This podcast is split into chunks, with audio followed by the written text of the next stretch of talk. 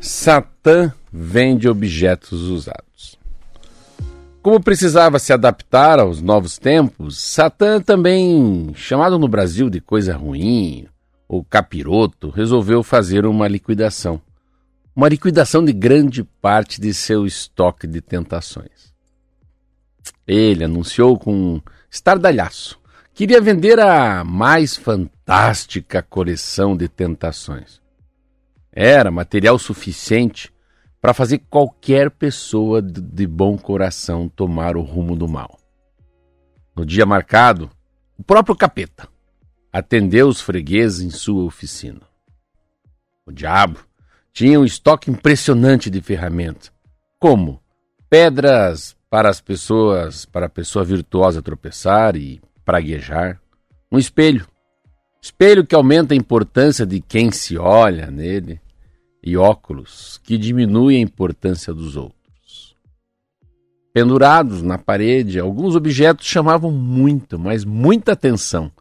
Um punhal, um punhal de lâmina curva para ser usado nas costas de alguém durante uma conversa. E gravadores que só registram fofocas e mentiras. Não se preocupem com o preço, não se preocupem com o preço, gritava o velho Satã aos interessados. Levem hoje, paguem quanto puder. Afinal, afinal ele tinha interesse em ver suas armas espalhadas pelo mundo. Um dos visitantes notou, jogada num canto, Roberta, duas ferramentas. Duas ferramentas que pareciam muito usadas, mas que eram caríssimas, muito caras.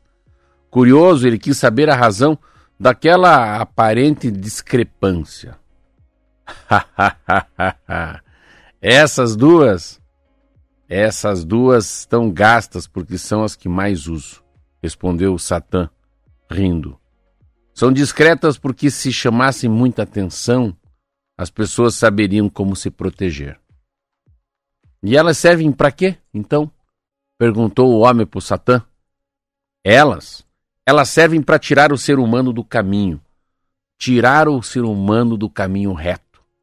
Uma é a dúvida e a outra é o complexo de inferioridade. Todas as outras tentações podem falhar com algumas pessoas, mas essas duas sempre funcionam. Moral da história. Tanto a dúvida como o complexo de inferioridade enfraquecem o ser humano e podem torná-lo injusto e agressivo. O melhor antídoto contra essas ferramentas do capeta é reconhecer que elas existem e admitir que, às vezes, fazem parte da nossa vida.